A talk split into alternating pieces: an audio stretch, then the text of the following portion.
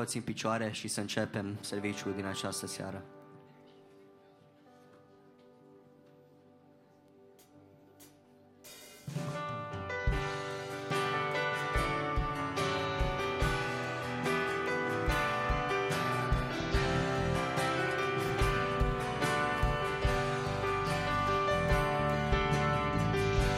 Când eu sunt slab, tu mă întărești când eu sunt singur, mă însoțești, Tu ești Iisus Hristos.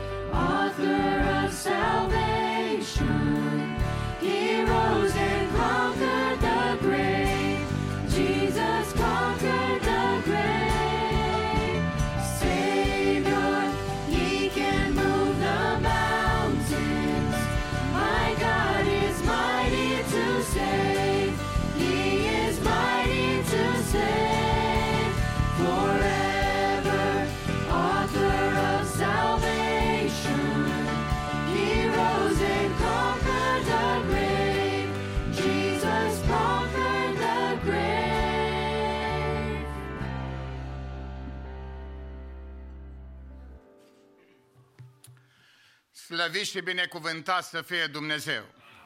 Îi mulțumim, Domnule, pentru că în după amiaza aceasta, prin ajutorul Lui, suntem la închinare. De aceea tuturora care sunteți cu noi în seara aceasta, vă spunem un bun venit și bunul Dumnezeu să vă binecuvinteze pe fiecare în parte. Facă bunul Dumnezeu ca și în seara aceasta Duhul Sfânt al lui Dumnezeu să se atingă de inimile noastre. Domnul să binecuvinteze întreaga slujbă din seara aceasta, cântarea de laudă, mesajul Evangheliei, frații care vor rosti cuvântul au nevoie de ungerea divină din partea lui Dumnezeu, Dumnezeu să le dăruiască lucrul acesta și apoi nouă tuturora Domnul să ne dea o inimă bună să primim cuvântul Evangheliei. Amin. În deschiderea serviciului divin din seara aceasta voi citi o parte din Psalmul 34, începând de la versetul 8 la, verset, la, la versetul 1 la versetul 8, pagina în Biblie 571. Voi binecuvânta pe Domnul în orice vreme, lauda Lui va fi totdeauna în gura mea să mi se laude suflete, sufletul în Domnul, să asculte cei nenorociți și să se bucure. Înălțați pe Domnul împreună cu mine, să lăudăm cu toții în numele Lui. Eu am căutat pe Domnul și mi-a răspuns, m-a izbăvit din toate temerele mele. Când îți întorci privirile spre El, te luminezi de bucurie și nu ți se umple fața de rușine. Când strigă un nenorocit, Domnul aude și îl scapă din toate necazurile lui. Îngerul Domnului tăbărește în jurul cel se tem de ei și sca, de el și scapă din primejdie. Gustați și vedeți ce bun este Domnul, ferice de omul care se încrede în el. Amin. Iubiții noștri, avem această promisiune prin cuvântul Evangheliei să ne încredem în Dumnezeu. Spune versetul 4, eu am căutat pe Domnul și mi-a răspuns, m-a izbăvit din toate temerile mele. Suferința, necazul, durerea este o temere. Mă rog ca în seara aceasta bunul Dumnezeu să ne izbăvească de frică, de temere și Dumnezeu să ne dăruiască de ceea ce avem nevoie. Apoi spune cuvântul Domnului în versetul 6, când strigă un nenorocit, Domnul aude și îl scapă din toate necazurile lui. Poate ești în seara, aici, în seara aceasta aici cu necazuri, cu suferințe, cu frică, cu temere, aveam această confirmare din partea lui Dumnezeu că Domnul ne poate scăpa din toate necazurile, lăudat să fie numele Domnului. Mă rog ca bunul Dumnezeu să se atingă de noi toți în seara aceasta și să plecăm din locul acesta oameni înviorați și schimbați de puterea cuvântului lui Dumnezeu. Avem această datorie sfântă din partea lui Dumnezeu să ne rugăm unii și pentru alții. În seara aceasta dorim să ne rugăm pentru pa- pentru fratele Pavel Basarab, cel care ne-a făcut fațada la Biserica Nouă, este bolnav, ne rugăm ca bunul Dumnezeu să se atingă de el. Soția dânsului lucrează, colegă de muncă cu mine la școală și mi-a spus că are problemele cu stomacul, a fost uh, la intervenție într-una dintre seri săptămâna trecută. Ne rugăm ca bunul Dumnezeu să se atingă de stomacul lui și să-i dea vindecare.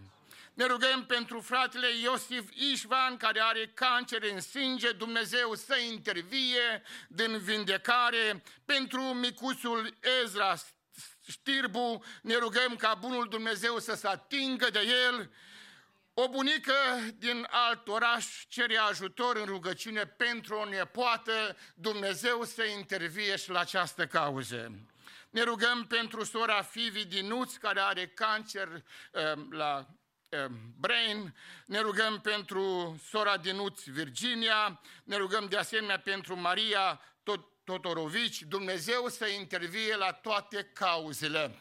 Dacă dintre noi care suntem aici în sală, prezenți înaintea lui Dumnezeu, aveți cauze, nevoi ca Dumnezeu să lucreze în viața dumneavoastră, prin ridicare de mână dorim să faceți și lucrul acesta. Bunul Dumnezeu să privească la toate mânurile ca s-a ridicat și Bunul Dumnezeu să intervie la fiecare cauză în parte. Așa cum stăm cu toții, ne rugăm înaintea lui Dumnezeu și nu vom uita ce a spunea cuvântul lui Dumnezeu în Psalmul 68, versetul 10, versetul 19 și 20.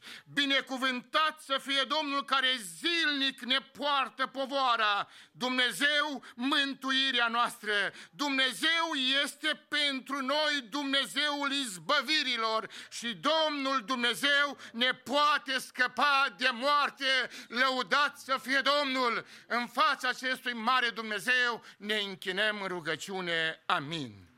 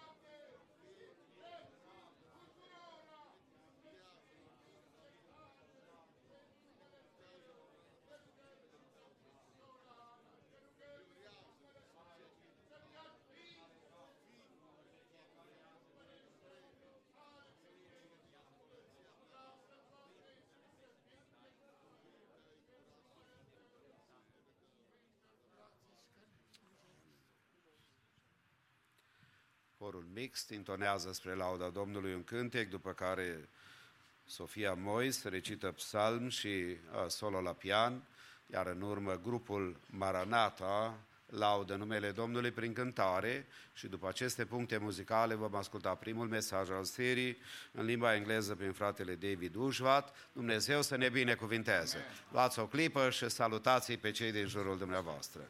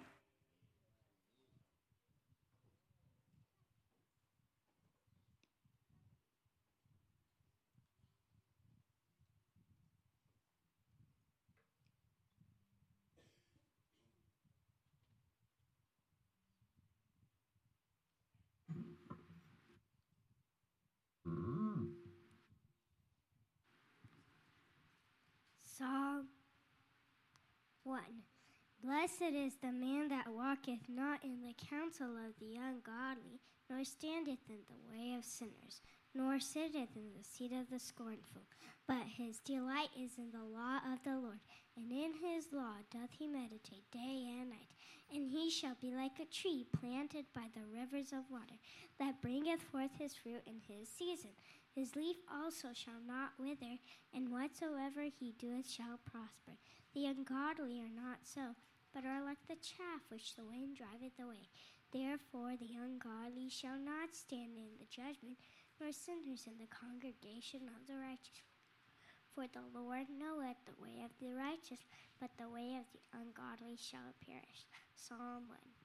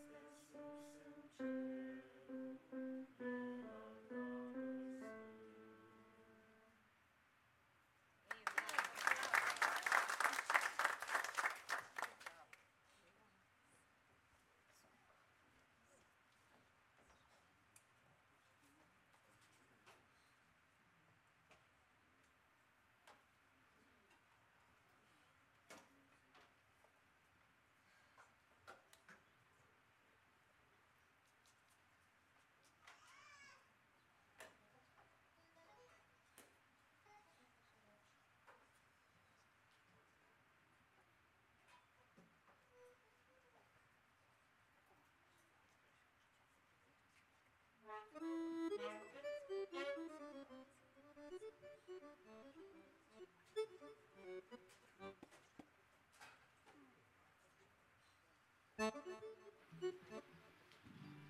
dor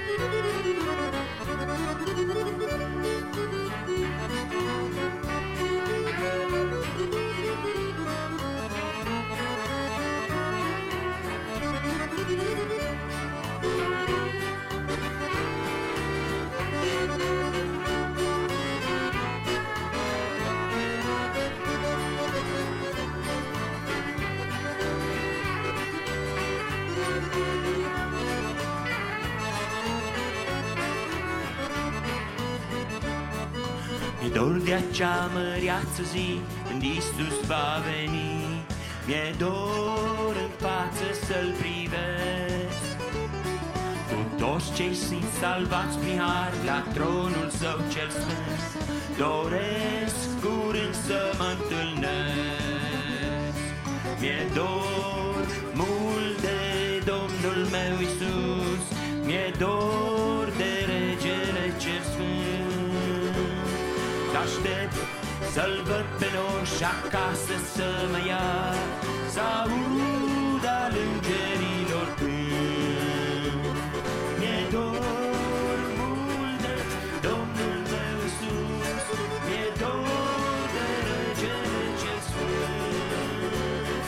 Aștept să-l văd pe noș acasă să mă ia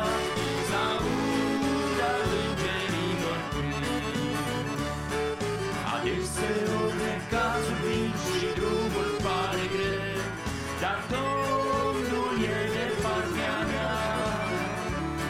Mă îndeamnă prin cuvântul său Să nu descurajez Că sunt condus de mâna sa. E Domnul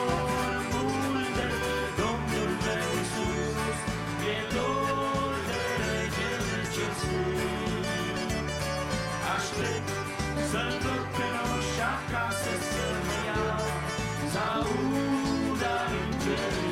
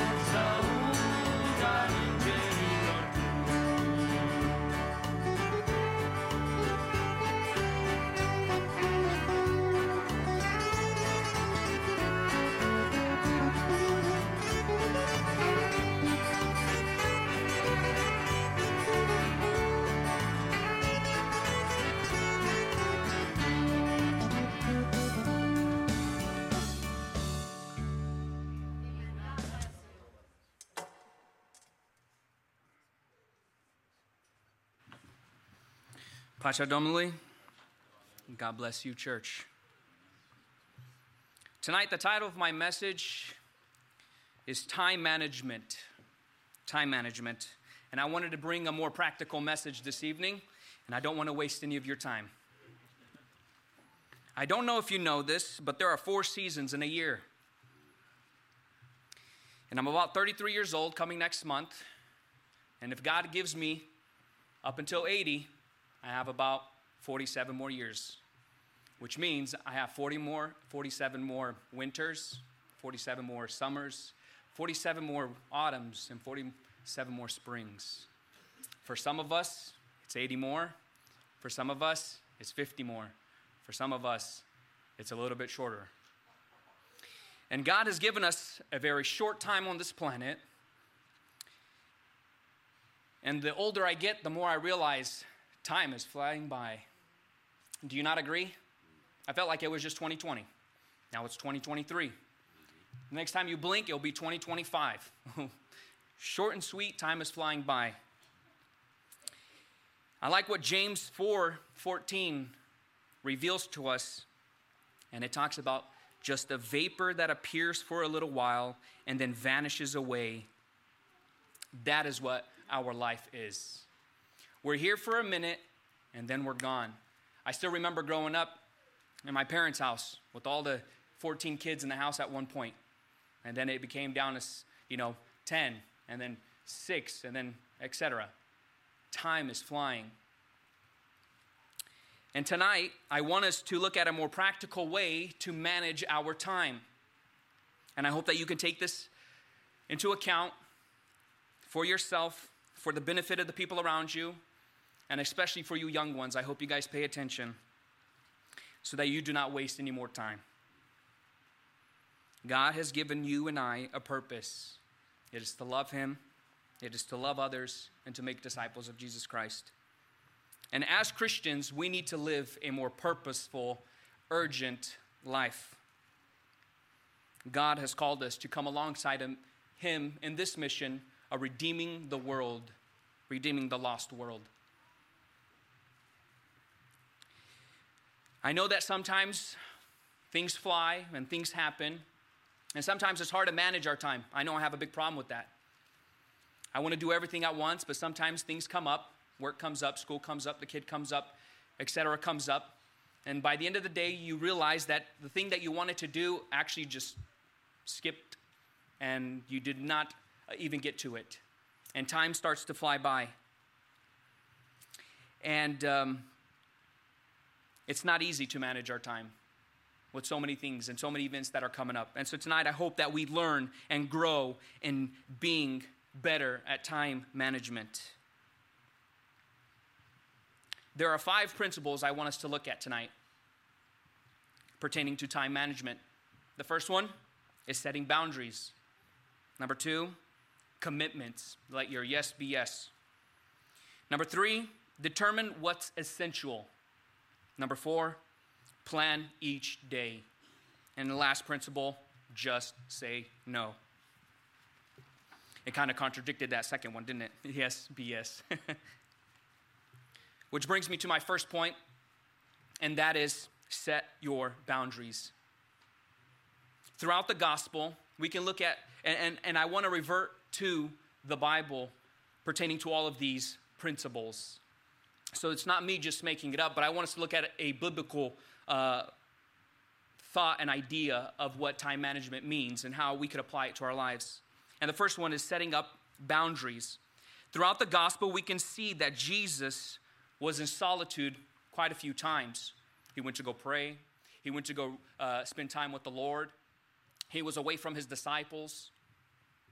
And that was very important because that was God's mission and, and, and point in life. And what was interesting is that he set up boundaries. And what I mean by that is he set time away that nothing else can take advantage of that time. And the boundaries that he did set up is, as I mentioned, he set up boundaries specifically to spend more time with God. He said, I'm not going to let anything else distract me from this time to this time. I'm going to be praying. I'm not going to let anything else distract me in this time to this time. I'm going to be spending it with God. And if we could see Jesus' life and his mission, he, do, he does set up boundaries without any distractions to focus on what God wants in his life. Mark 135 says that he set time away for prayer and studying God's word. And tonight, I pray that you set up those boundaries in your life where you set up time apart without any distractions, without work, without school, without any friends around. Allocate certain time to spend it with God daily. If we can manage our money, if we can tithe properly, I can guarantee you that we can learn to manage our time. We need to find time to spend it in the Word and with God. Amen? And in order for us to be effective Christians in this limited time that we have on this earth, let us spend it wisely.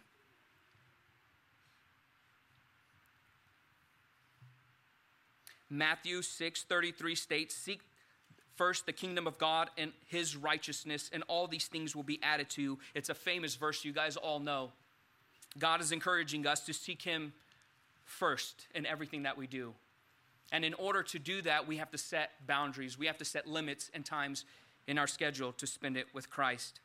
So, if I can encourage you, set up boundaries, or other things will occupy that specific time. The second principle tonight to manage our time is commitments. Matthew 5 37 says, Let what you say be simply yes or no. Anything more than this comes from evil. Unfortunately, we can see it amongst our, uh, some Christian fellowship, Christian families, Christian, Christians in general, if I may, that our yeses are becoming nos where we say, Yes, I'll come and help you out, but we do not. Yes, I will give you a call, but we do not. Yes, I will make time in my schedule to help you out with your yard work, but we do not. And unfortunately, that's, that's happening. And something that we can do and easily solve is do what Jesus tells us let our yes be yes. Because if we do not follow this commandment, we are being disobedient to Christ. If we are to be images of God, representations of Jesus to the lost world, we have to reflect Him well. And we must do it by keeping our word. So, how do we do this practically? You guys probably already have a few in your mind, a list in your mind of the commitments that you have already probably made, but did not keep them. You know what's interesting? Some of these things in my past where I committed to something and I did not do it, it's actually still on my mind. So, to overcome this stress, to overcome this bump in my life, and to stop wasting any time, slowly get back to those commitments. If it was to call your grandma and you haven't done that in a, in a month, in a year, give her a call. If it was to study your Bible and you wanted to start in the beginning of the year, start doing it now. Commit to it now. Because the more you get those commitments out of the way, it builds confidence in you, it builds reliability in you, it builds this relationship with you and God because you are being committed and you are being obe- obedient to Christ. And you can move on to bigger and better things. So set time to meet those commitments you made or will make. And it's beautiful because it's a simple fix. Stop wasting time, do those commitments, and move on.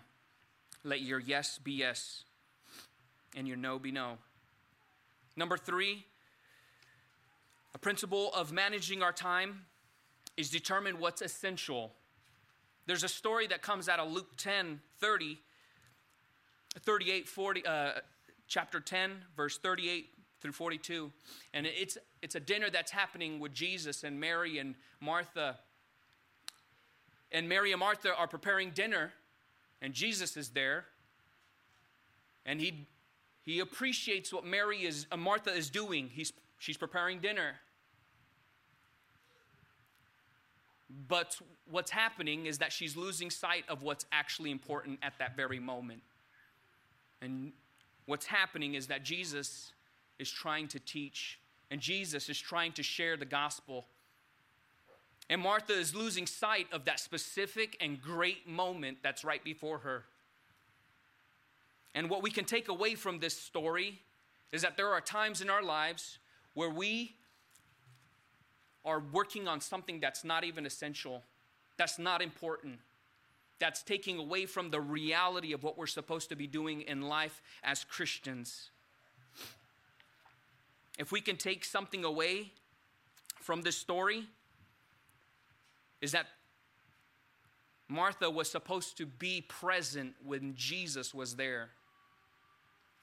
And I ask you, are there moments in your life where you're supposed to be focusing on Jesus, but you're focusing your time and efforts on other things?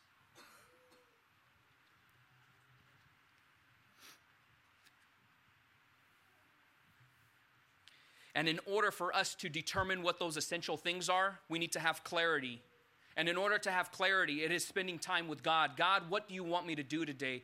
God, where are those things in my areas that I really need to focus on? There's a season in my life, if it's school, I need to focus on school so I can better the kingdom later on in my life. If it is focusing on my family because we, there is a, a, a distraught issue, help me to focus on that, God. That is essential in this life. God, if there is time that I need to be spending more uh, with you, open those doors. Help me to spend more time with you. To give you a perfect example, what is today? What's happening today? The Super Bowl. Somebody, obviously, for those that are not here, are not finding the essential point in life. Come to church. See, there are some things that we could have been at, at home watching the Super Bowl, right? But by the grace of God, we're here, we find ourselves, and we know what is important is being in the presence of God with our brothers and sisters in Christ. God bless you all. There are essential things in life. And the way that we acquire those essentialities in our life is by spending it with God, having clarity. God, what do you want in my life? Where do you want me to be? Where's that purpose in my life? Where do you see me in five years? Where do you see me in 10 years? And where do I need to spend my essential time right now so I can reach those moments, so I can bless people down the line, so I can have a better job, so I can bless the community, so I can go on mission trips? What do I need to do right now? And without wasting time, where can I spend it? Determining what's essential is the third point. Uh, my fourth principle is plan each day. Like our finances, I hope that some of you guys do this, is before money goes into the bank account, you should allocate it where it should go. Because if you do not tell where your money goes, right when it enters the bank account, it's gonna be gone. At the end of the month, you realize, man, I just spent $1,000 on who knows what distractions and random supplies or activities that I didn't need to be in or a group gathering that I shouldn't have been in, uh, and I spent hundreds of dollars there. And like our finances, to be successful, you have to manage your money. You have to tell it where to go so that you're in control of that finance. In the same way, like time, we need to manage our time. Plan each day. See, you can make more money, but you cannot buy more time. The moments that just are passing at this moment are gone forever. We cannot take it back. So, if I can encourage you moving forward, plan your day. Jesus says in Luke 14 28, For which of you wanting to build a tower does not first sit down and calculate the cost to see if he has enough to accomplish it? Luke 14 29 through 30, lay found, laying a foundation, it talks about the laying a foundation. If not able, if he's not able to finish it, everybody will look at them and ridicule that person, saying he began to build and could not finish it. Are there areas in our lives where we start something and we do not complete it? we're not being commitment we're not being committed we need to sit down pull out our calendars and identify what we need to do on a daily basis because if you do a lot more gets done you'll be surprised how much gets done if you just plan out your day the night before almost every single night before i go to work in the morning i actually find all the clothes that i need to wear that day some of the clothes are in the laundry some of the clothes are dirty, and some of the clothes are in my closet. And some of the shoes are in the garage, or some of the shoes are in the closet. And so, what I do the day before, to the best of my ability, is I pull out my shirt, I pull out my pants, I pull out my um, clean clothes, I pull out my shoes, and I set it right by my bed so that the moment I wake up, I'm getting ready for the day. I don't need to search and I don't need to stress out. My alarm goes off at 6:50 and I know exactly what I need to do. I'm going to get out of bed. I'm going to put my clothes on. I'm going to brush my teeth. Then I'm going to drink some water. Then I'm going to start my day. I'm going to change my kid. I'm going to feed him. I'm going to take care of those little essential things. Make sure I get my coffee and then head out the door and then pray in the car. Okay? If you plan your time, things shorten and you have more time to do other things. You're not stressed. You're not worried. You're not uh, thinking about other things. You already know what's happening that day. So if you plan your day, things change. You'll see. If you plan your week, more things start to change. If you plan your month and then if you start to plan your years, you'll be surprised where God will bring you because you have a plan, you have a purpose, you know where you're going, you know what you want to do, you know how you want to do it. Plan each day.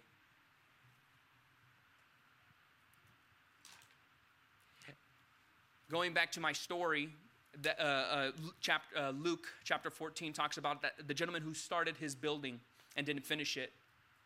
So if you commit to something and you do not finish it, or you don't plan accordingly, you get ridiculed, ridiculed. But not only that, it starts to harm your testimony in life. If you commit to something, stick to it. Know what needs to go into that project. Commit all the way. And people will trust you you will build rapport. You'll be a person that will be called upon because that person knows what he's doing, knows how much it's going to cost, knows exactly what time it will take to get a job done. And your testimony will be built off of that. So plan your time well. We only have 24 hours in a day. Eight hours of it is probably sleeping. If you have kids, probably six. You're probably um, working eight hours a day. If you need more money, it's more. Let's say 10, 12. You have an hour of driving there and back from work. You have an hour of preparing breakfast, lunch, and dinner. Where's the time going? By the end of the day, you're left with five hours. And then let's say something comes up, you need to talk to a friend. Now you're down to four hours. When do you spend that time with your family? Wait, I need to add an hour there. Okay, when do you spend time with God? Okay, I need to add an hour there. Two hours left, not much to do. But if you plan accordingly, wake up earlier, prepare your stuff potentially earlier, spend time before you leave church, uh, before you leave work. So many things, so many more great things can happen in your life if you just prepare accordingly. Which brings me to the fifth time management principle, and that is just say no. We look at Mark, the book of Mark, uh, chapter 1, 29 through 38, and I'm just going to elaborate, uh, uh, uh, break it down of what that cha- uh, section is about. Jesus comes to a town, and Jesus starts to cast out demons, and he starts to heal these people, and he starts to heal um, Peter's mother in law. And Jesus starts to do all these amazing things.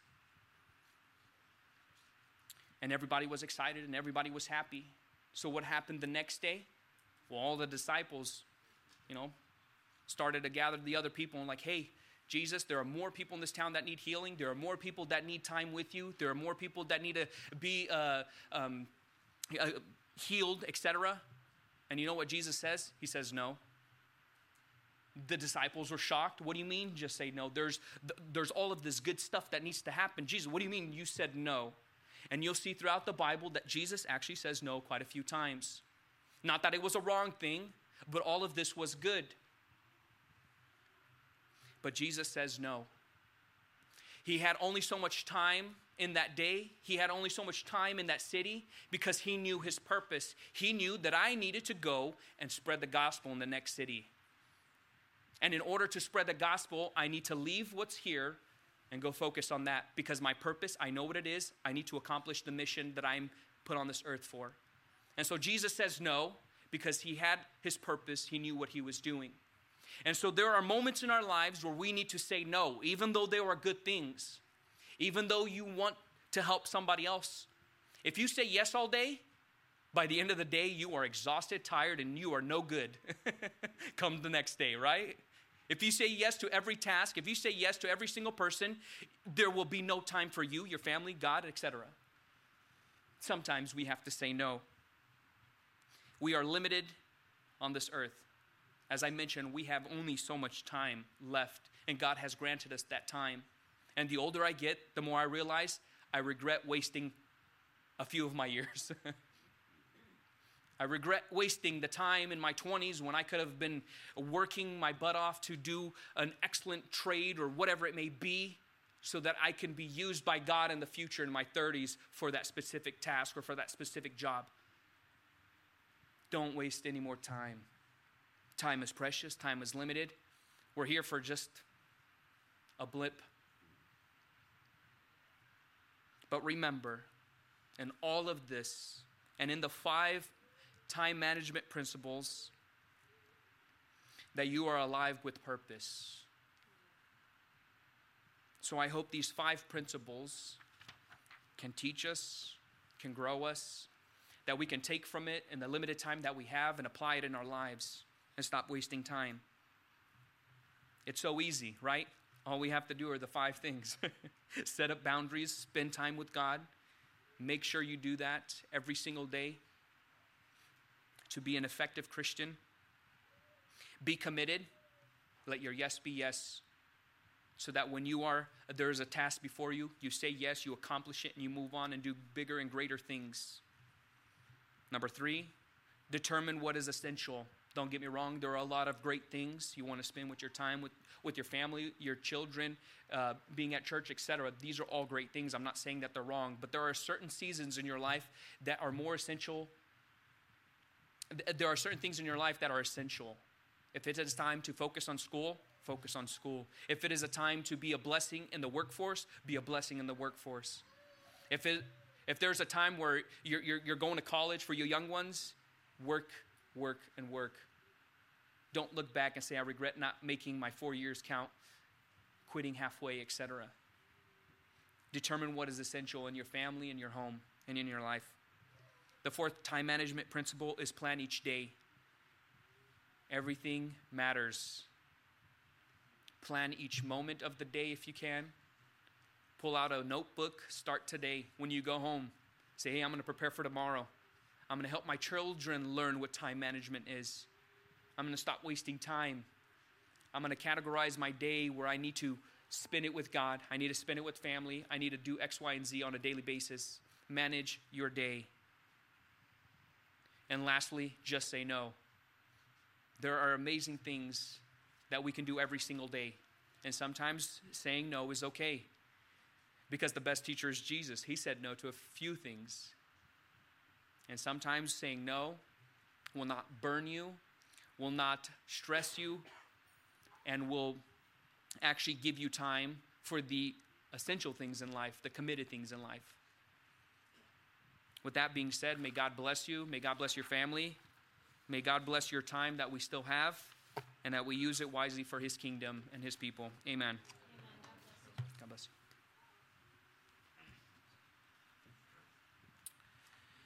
Mulțumim Domnului pentru cuvântul pe care a fost vestit, mulțumim Domnului pentru timpul pe care l-am avut până în prezent. Dorim și în continuare să facem o lucrare toți împreună și anume colecta. Facem lucrarea aceasta pentru biserica locală, pentru cheltuierile pe care biserica locală le are. Și vreau să vă amintesc cuvântul Domnului care spunea Apostolul Pavel despre cei din Macedonia, în mijlocul multor necazuri prin care au trecut, bucuria lor peste măsură de mare și sărăția lor lucie, au dat naștere la un belșug de dărnicie din partea lor. Vă mărturisesc că au dat de bună voie, după puterea lor și chiar peste puterele lor. Dumnezeu să ne ajute să ne deschidem inima și la această lucrare. Lăudăm pe Domnul cu o cântare în comun și frații cu ridicarea colectei ne rugăm să ne ajute la lucrul acesta. Amin.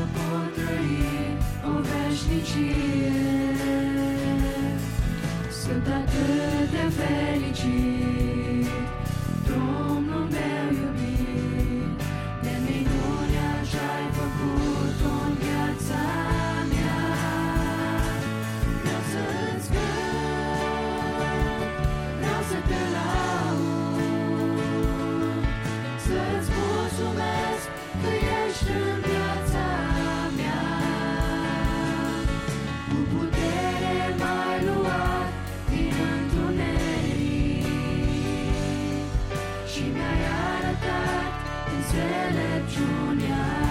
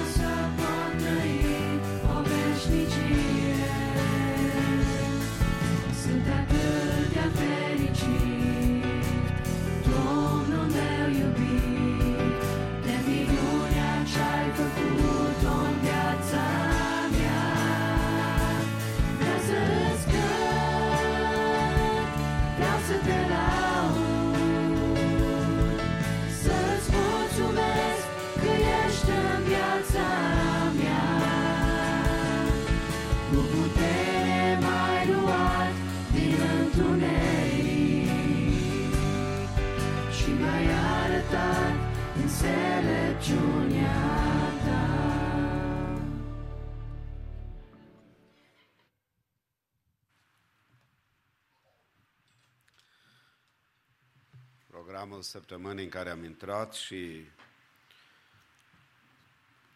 de azi într-o săptămână aș vrea să vă reamintesc că în săptămâna aceasta programul bisericii, uh, așa cum îl cunoaștem de fiecare dată, nu are modificări, deci avem programele uh, și programările care se cunosc.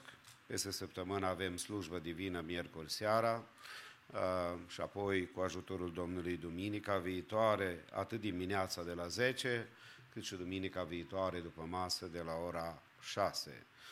Fratele păstor Crinșor Ștefan din uh, Los Angeles, Biserica Agape, ne va vizita duminică dimineața, iar fratele Silviu Neagu, care a mai fost la noi, uh, ne va vizita duminică după masă. Mai presus, ca de fiecare dată, dorim ca Domnul să se atingă de noi și să ne binecuvinteze. Eu n-am știut că e Super Bowl. Și dacă știam, nu stăteam acasă. Mai ales că nu sunt prietenul acestui sport. Pentru cei care le place, Dumnezeu să ierte și să-i binecuvinteze. Mie îmi plac altele. Dar pentru cei care suntem în casa Domnului avem totdeauna de câștigat. Domnul este aici. Am spus, Domnul este aici. Asta e foarte important. Dacă n-ar fi Domnul, ar fi a waste of time, o pierdere de timp. Dar pentru că noi ne închinăm înaintea lui Dumnezeu, uh, sigur că fiecare minut, fiecare clipă, fiecare lucrare care se face în numele Domnului are un impact. Așa cum azi dimineață Domnul ne aduce aminte. Câteodată trebuie să plângi, câteodată trebuie să te rogi, câteodată doar trebuie să fii lângă cei care sunt uh, în ecaz. Și Dumnezeu lucrează, pentru că Domnul este acela care iubește oamenii. Pentru cei care n-au auzit încă anunțul sau poate că n-au fost atenți, cum se mai întâmplă câteodată. Uh, bookstore-ul bisericii sau magazinul sau uh, librăria este deschisă doar în prima și a treia duminică, doar duminică dimineața după slujba divină, uh, pentru că literatura care se cere astăzi este tot mai puțin cea tipărită și uh, vrem să ne acomodăm, să administrăm nevoia aceasta pentru cei care au diferite cărți, dar totodată să nu abuzăm uh, nici bunăvoința și dragostea celor care se ocupă și fac o slujbă importantă și de aceea vrem să le mulțumim tuturor surorilor care au ajutat și celor care vor ajuta în viitor. Zicem Domnul să le binecuvinteze. Prima și a treia duminică, iar dacă cineva dorește o anumită carte, trebuie să o comande, altfel uh, nu comandăm prea multe, să le avem în stoc, pentru că nu avem nevoie decât doar Bibliile, atât în limba română, cât și în, Biblie, ă, în engleză, vor fi prioritatea noastră. În continuarea slujbei, după masa aceasta, corul mixt, un ă, solo la vioară prin Angelina Mudrenco și apoi grupul Maranata, de asemenea, laudă numele Domnului.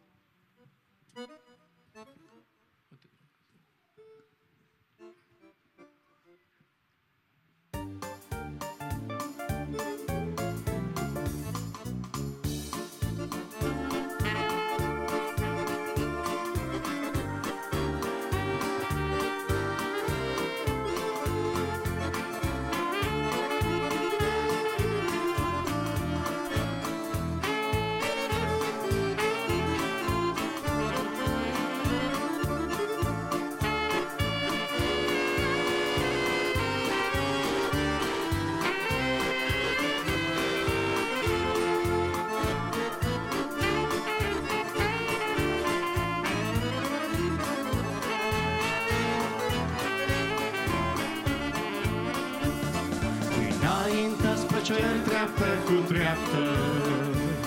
Înaintăm privind la cruce sus. Dar de acolo ne vine ajutorul.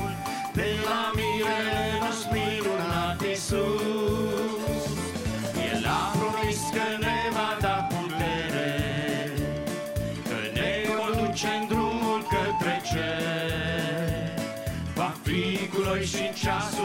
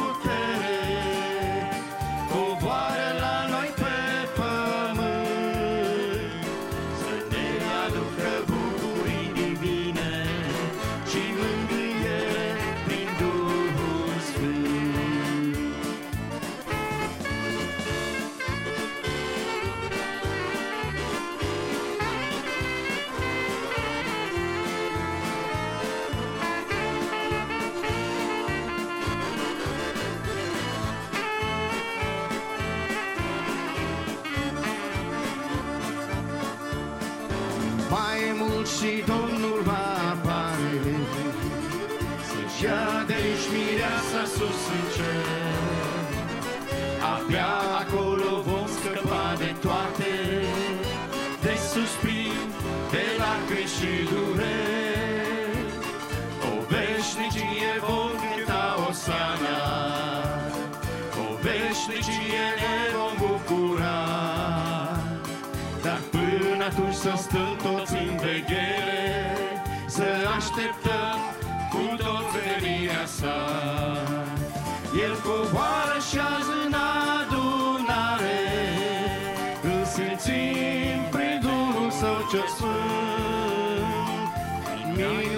Minunată ea sa părtășie sfântă. Minunat e al său har divin. El coboară și azi în adunare Coboară la prin Duhul Sfânt Să ne aducă bucurii divine Și mângâiere prin Duhul Sfânt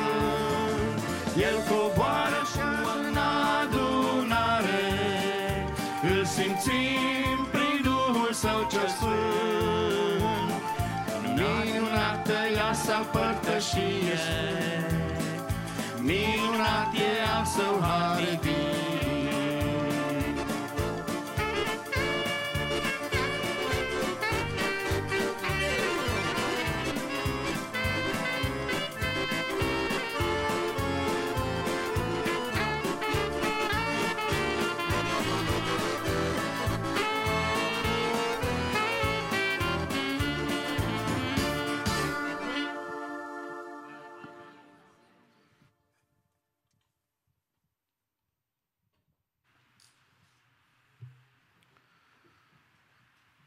Doilea mesaj în seara aceasta va fi din fratele Adrian Ana, pe care ne rugăm ca Domnul să-l binecuvinteze. Dar înainte ca dânsul să ne aducă cuvântul Domnului, vom uh, citi din numeri capitolul 13, apoi împreună cu grupul de worship ne vom închina înaintea Domnului. Pentru cei care aveți probleme de sănătate, puteți să rămâneți pe bancă, iar ceilalți care suntem ok, haideți să ne ridicăm în picioare și ascultăm cuvântul Domnului.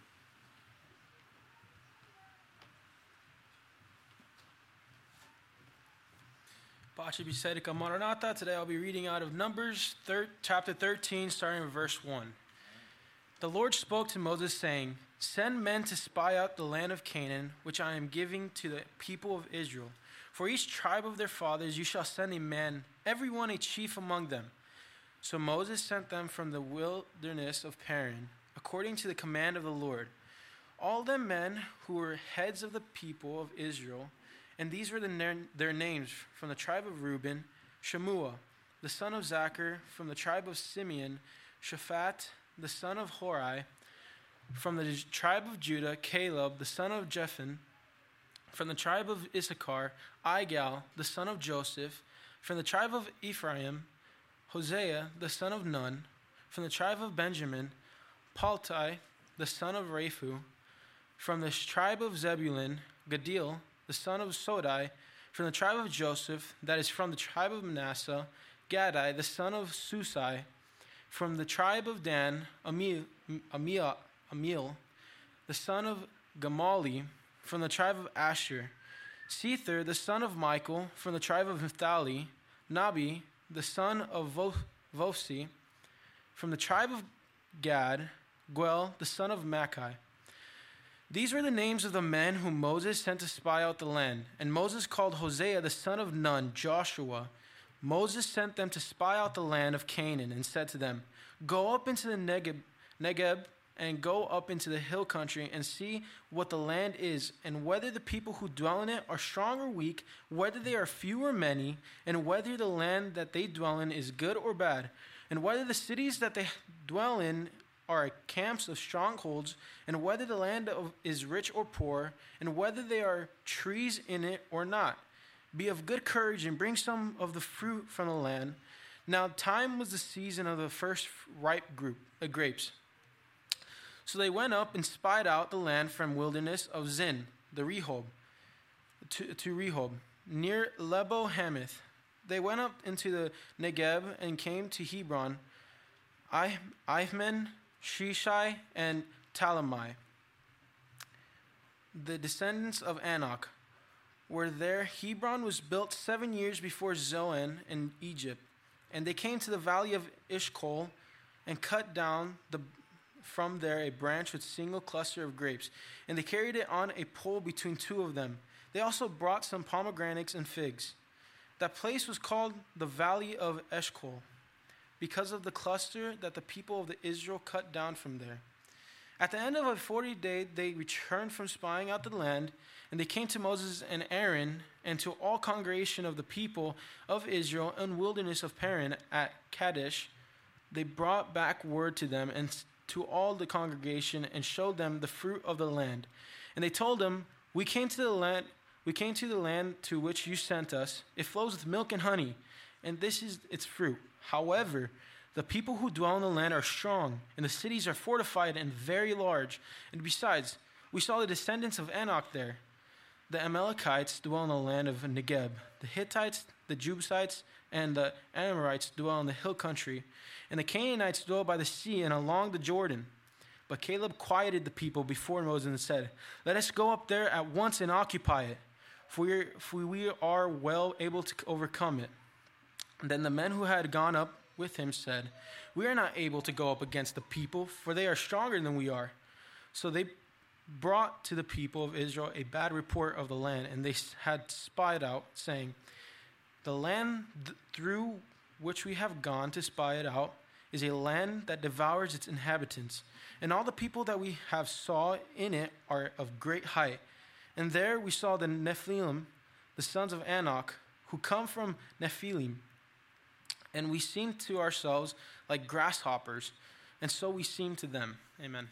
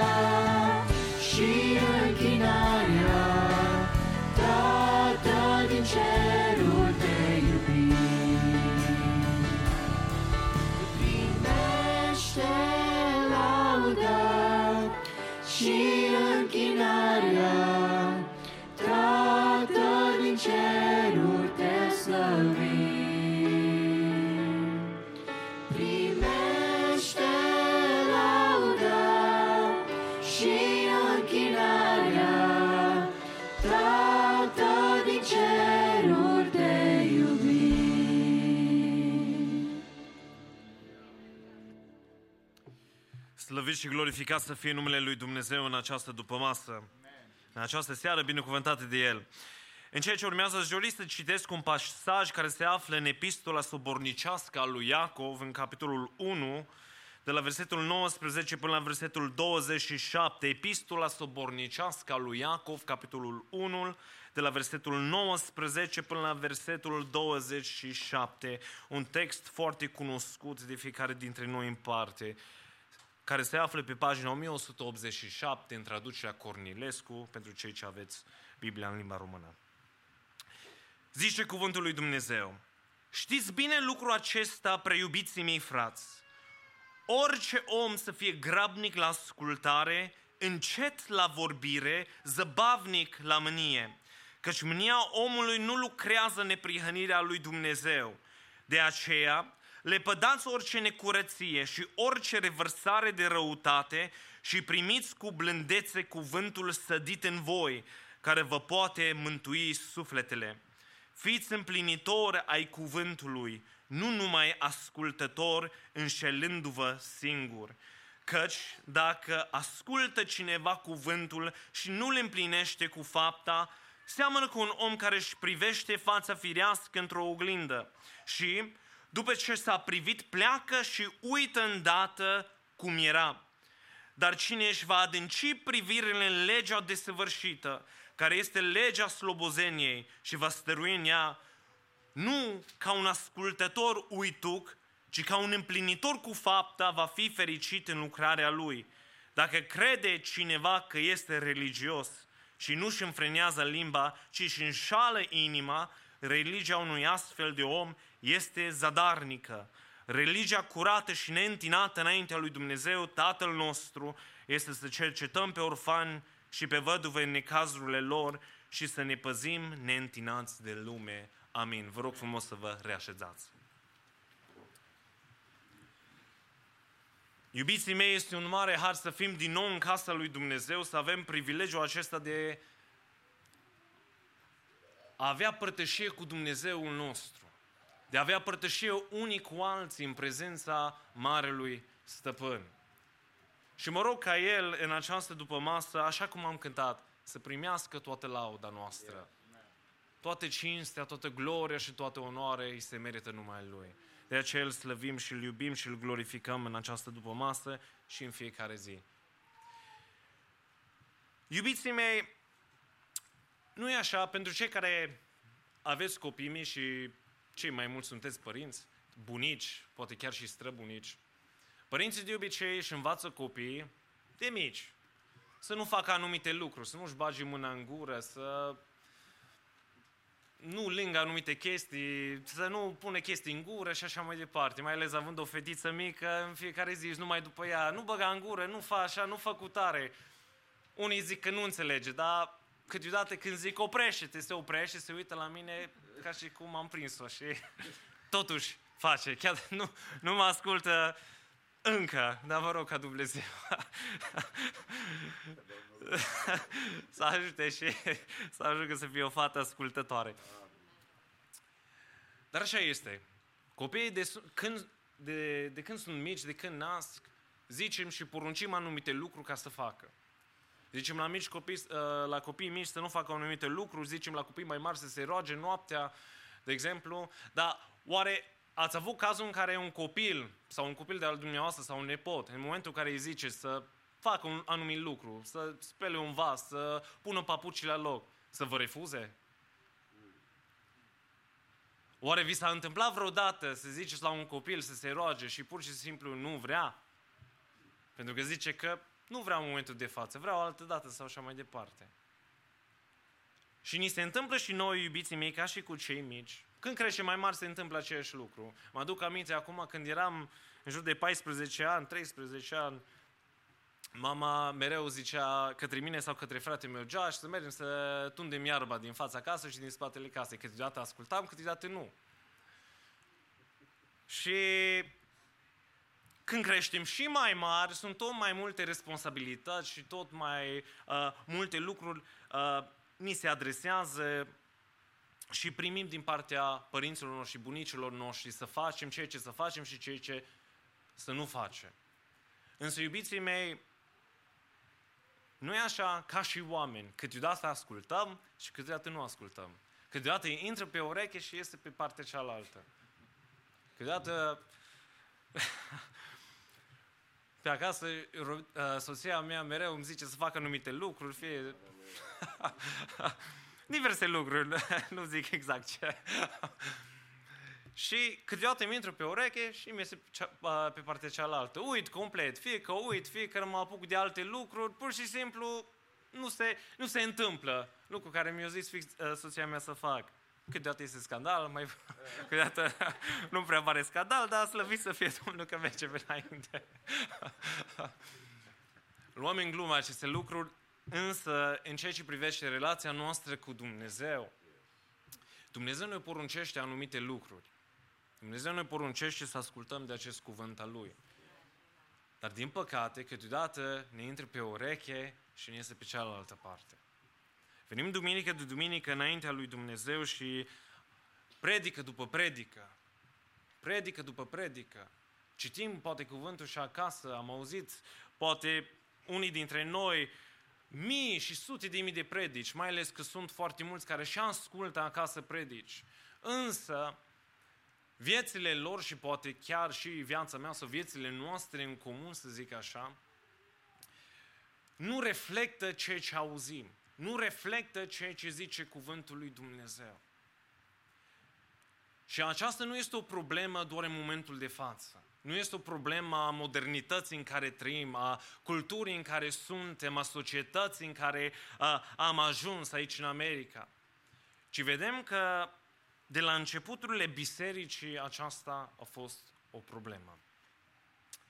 Chiar și de la grădina, în grădina Adenului. Dumnezeu a poruncit lui Adam și lui Eva să nu mănânce din uh, fructul cunoștinței binului și a răului. Și ce s-a întâmplat? Eu intra pe ureche și pe cealaltă parte și au mâncat. Și aceasta reflectă natura noastră decăzută înaintea lui Dumnezeu. Vedem în biserica primară că și ei se frământau cu aceleași probleme. Erau unii din biserică care ascultau cuvântul lui Dumnezeu, mergeau la biserică, însă viețile nu, nu reflecta adevărul Evangheliei.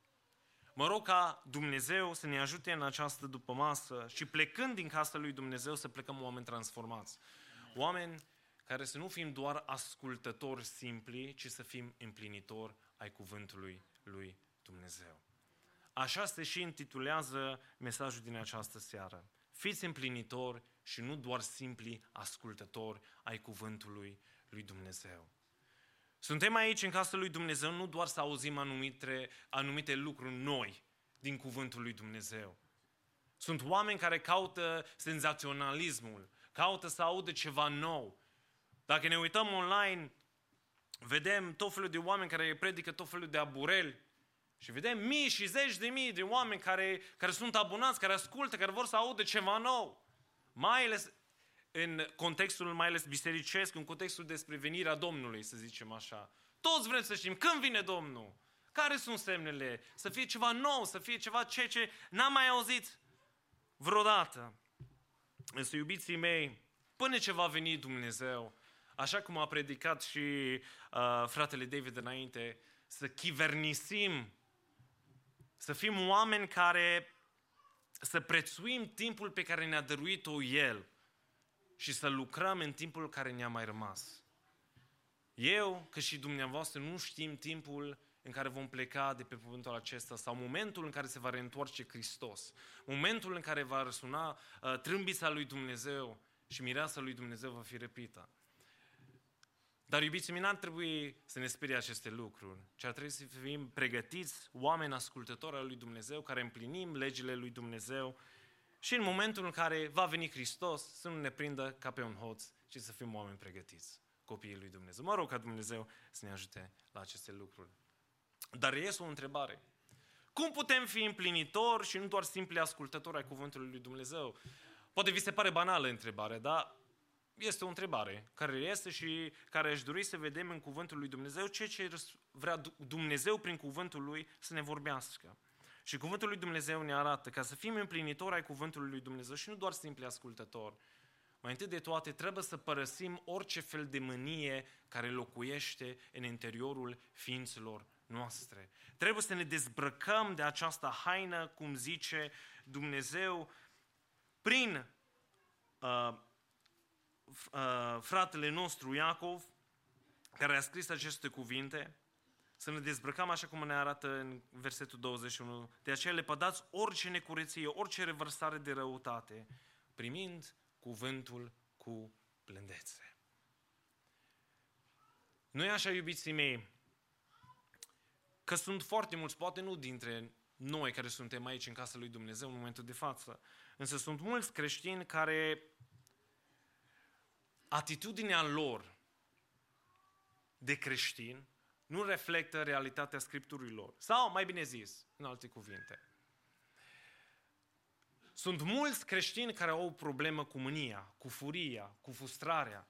Sunt foarte mulți creștini care nu știu cum să-și uh, supună, cum ar veni, atitudinile lor și comportamentul lor sub crucea lui Hristos, sub gândul lui Hristos. Și sunt foarte mulți în bisericile noastre, poate nu chiar din biserica noastră, de aici, din loc, dar de pe tot mapamondul și din biserica primară care se luptau cu o problemă în ceea ce privește mânia, în ceea ce privește comportamentul lor mânios. Și cuvântul lui Dumnezeu ne cheamă și ne arată că noi, ca și copii ai lui Dumnezeu, această atitudine n-ar trebui să ne caracterizeze pe noi. N-ar trebui să fim oameni frustrați. N-ar, trebui să fim oameni care purtăm în noi răutate, purtăm în noi ură, unii față de alții sau față de cei din jurul nostru. Ci Dumnezeu ne cheamă, așa cum ne arată în cuvântul Lui, nu să fim mânioși, ci să primim cuvântul pe care a sedit-o Dumnezeu în noi. Pentru că El, uh, uh, în epistola aceasta, epistola aceasta este adresată bisericii, nu este adresată celor din afară care nu cunosc pe Hristos. Vorbește către cei care s-au botezat în apă. Dumnezeu vorbește către cei care poate au trăit ani de zile în biserică. Și Dumnezeu zice că totuși, totuși această atitudine de mine, acest comportament mânios, încă este prezent în biserică. Încă nu reflectăm ceea ce a zis Hristos. Învățați de la mine, că eu sunt blând și smerit cu inima plân și smerit cu inima. Blândețea aceasta nu înseamnă să fim oameni pasivi. Blândețea asta nu înseamnă să lăsăm pe alții să ne calce în picioare. Să nu mă înțeleagă cineva greșit. Pentru că nici chiar Hristos n-a făcut acest lucru. Până ce El până la urmă a acceptat să fie pedepsit pentru păcatele noastre, însă, de exemplu, cum a intrat în templu și a văzut că cei care erau acolo vindeau tot felul de mărfuri pe acolo. N-a mai putut. Și a scos pe toți afară. S-a lăsat nici chiar călcat în picioare. Însă, această blândețe nu înseamnă altceva decât o autosmerire a noastră în răbdare, fără ură, fără răutate, fără mânie și chiar și fără aroganță. Am mai zis și vă mai zic și cred că fiecare dintre noi știm, sunt foarte mulți care se cred că sunt smeriți cu inima și devin aroganți în privința asta și se judecă cu cei de, de, lângă, de lângă ei. Eu sunt mai smerit, am postit 3, 4, 5 zile săptămâna aceasta. Dar frații mei, poate din biserică și judecă biserica și așa mai departe, poate chiar și frații din conducere. Însă Dumnezeu ne arată că orice fel de mânie care există în inimile noastre n-ar trebui să locuiască în noi. Înseamnă că mânia este un lucru staniu față de chipul minunat al lui Hristos.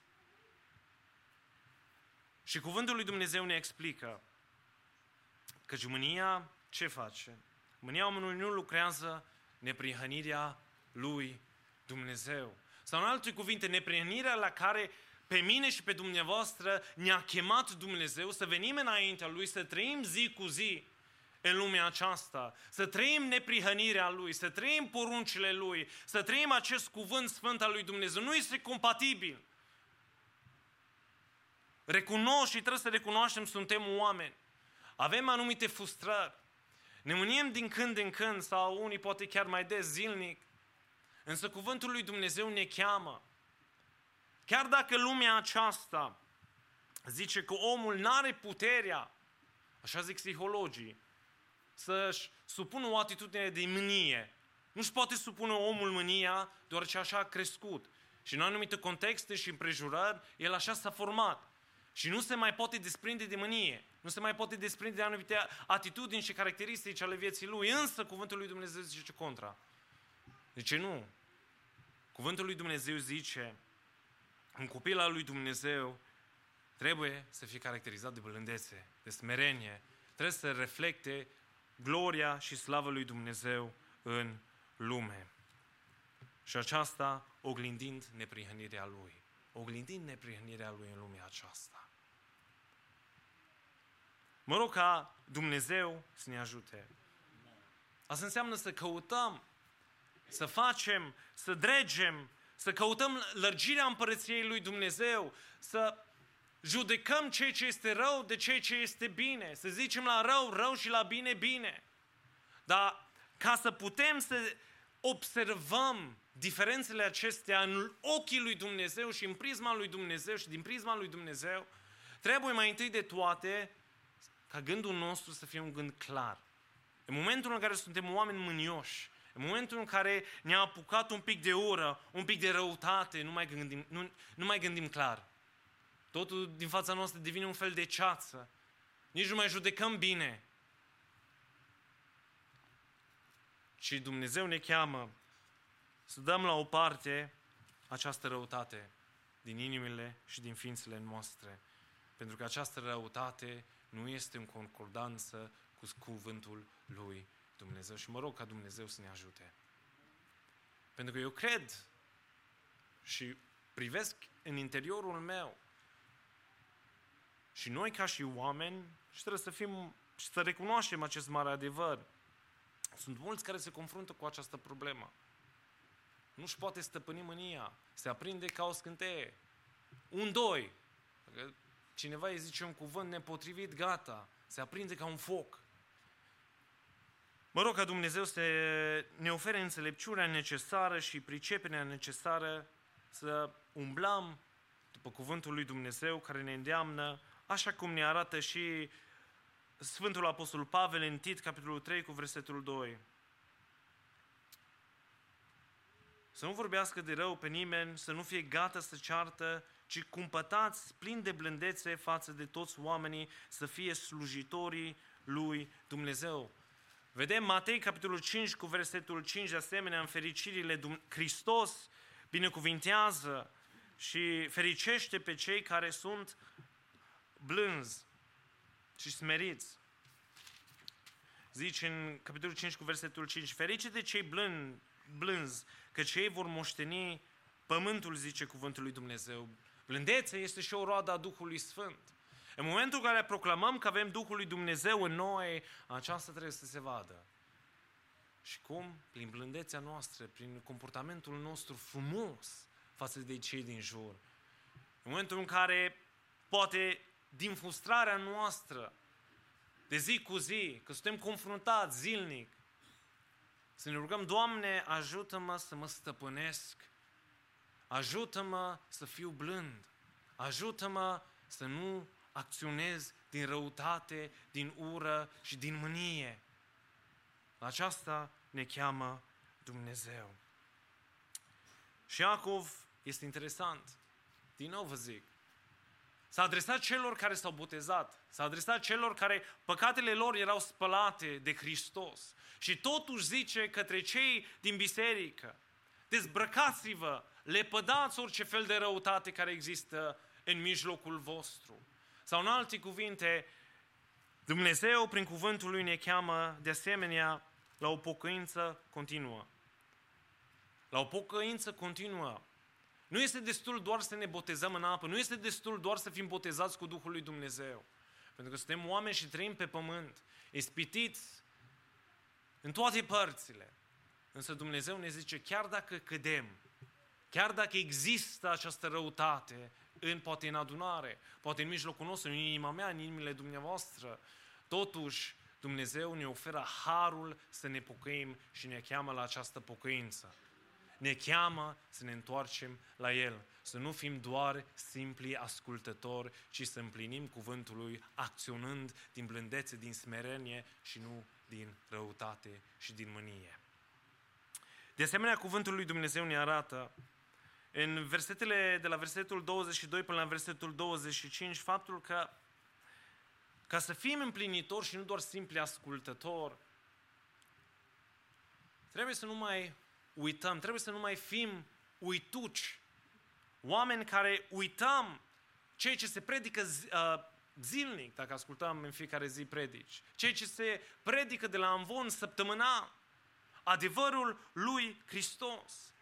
Și aceasta adâncindu-ne stăruitor în acest cuvânt al lui Dumnezeu. Sau în alte cuvinte, Hristos, în momentul în care ne cheamă să împlinim cuvântul Lui, să fim împlinitori, ne îndeamnă mai întâi ca atenția noastră să fie acaparată de El. Toată atenția noastră să-i oferim Lui și numai Lui. Vedem aceasta în imaginea care se vede și este descrisă în versetul 23 și în versetul 25. Aș dori să recitesc. Căci dacă ascultă cineva cuvântul și nu îl împlinește cu fața, seamănă cu un om care își privește fața firească într-o oglindă. Dar cine își va adânci privirile în legea desăvârșită, care este legea slobozeniei și va stărui în ea, nu ca un ascultător uituc, ci ca un împlinitor cu fapta, va fi, va fi fericit în lucrarea lui, zice cuvântul lui Dumnezeu. Pe vremea aceea, nu era atât de des întâlnit să ai, ca fiecare persoană să aibă o oglindă. Persoanele care aveau oglinzi și erau de obicei oamenii înstăriți, pentru că nu era atât de ieftin, era făcut din bronz sau din cupru lustruit și oferea o imagine cât de cât ok, dar distorsionată. Dar te vedeai. Cât de cât era ok. Nu era ca și claritatea din uh, zilele noastre în care te vezi atât de frumos uh, cum te-a creat Dumnezeu. Dar este interesant că prima imagine zice un lucru interesant, un lucru uimitor și chiar ridicol. Ridic, uh, zice la un moment dat că vine un om, și privește fața și aceasta se folosește și pentru, uh, de obicei, în uh, momentele în care erau anumite imperfecțiuni pe față, poate după ce a luat masa, se uita în oglindă dacă mai avea ceva mâncare pe față. Dar să luăm imaginea cu mâncarea, de exemplu mănânci ceva, te uiți în oglindă că ești murdar pe față și nu te duci să te speli pe față. Te duci în oraș și te întâlnești cu cu bossul sau cu cine vreți uh, dumneavoastră pe care respectați. Cu fratele Moise, de exemplu, cu fratele păstor. și sunteți cu o față murdară. Nu e că e ridicol, ridicol, e, parcă e luat din glumă. Că un om în facultățile lui mentale normale S-ar spăla pe față. În momentul în care vede o imperfecțiune pe față, s-ar spăla, ar încerca să, să arate cât mai bine, aspectuos, să fie totul frumos. Ei, așa zice și cuvântul lui Dumnezeu. Zice că cei care nu ascultă cuvântul lui Dumnezeu sunt tot un fel de om ca și omul acesta, tot un fel de ridicol. Este un om care, până la urmă,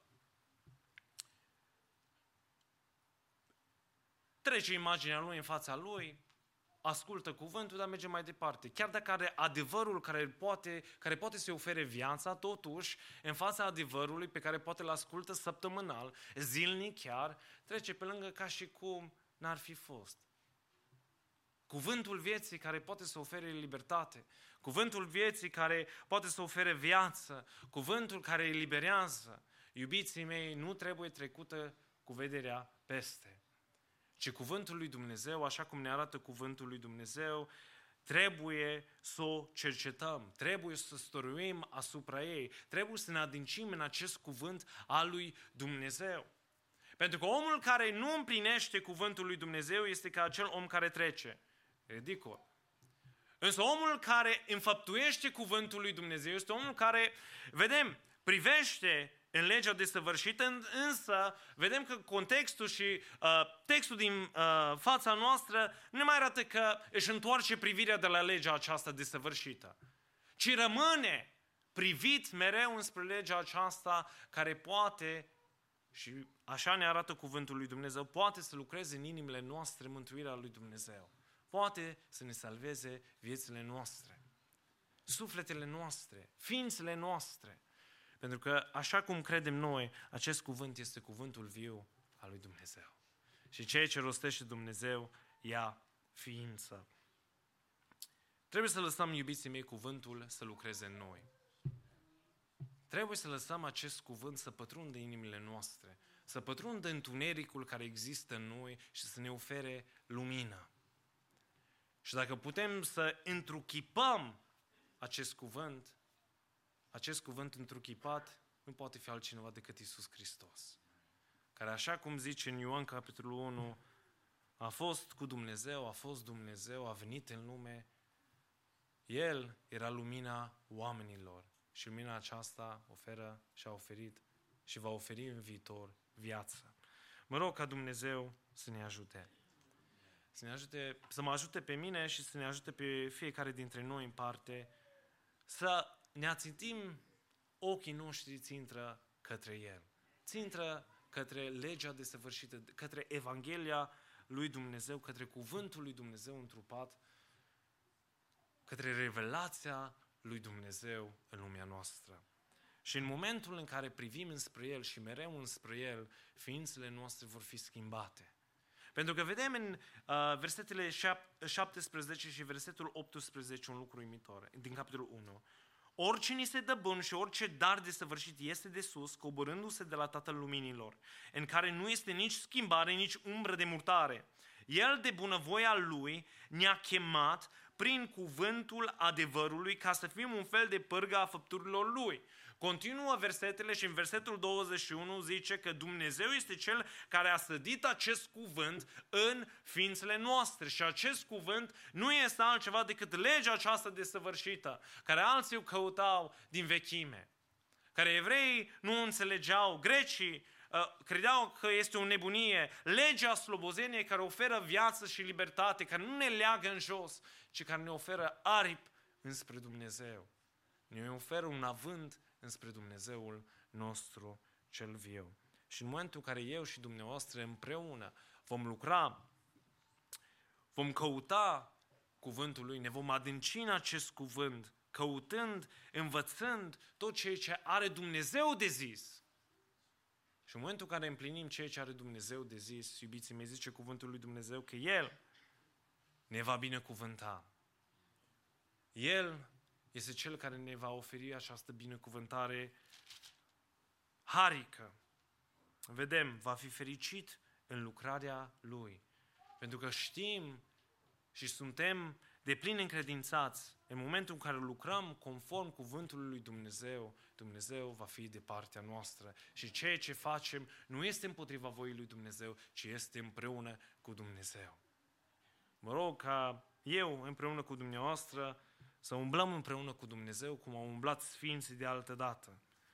Și așa cum vedem și din istorie și din cuvântul lui Dumnezeu, Sfinții care au umblat împreună cu Dumnezeu, chiar dacă au trecut prin încercare, chiar dacă au trecut prin suferință, totuși au văzut fericirea și binecuvântarea lui Dumnezeu.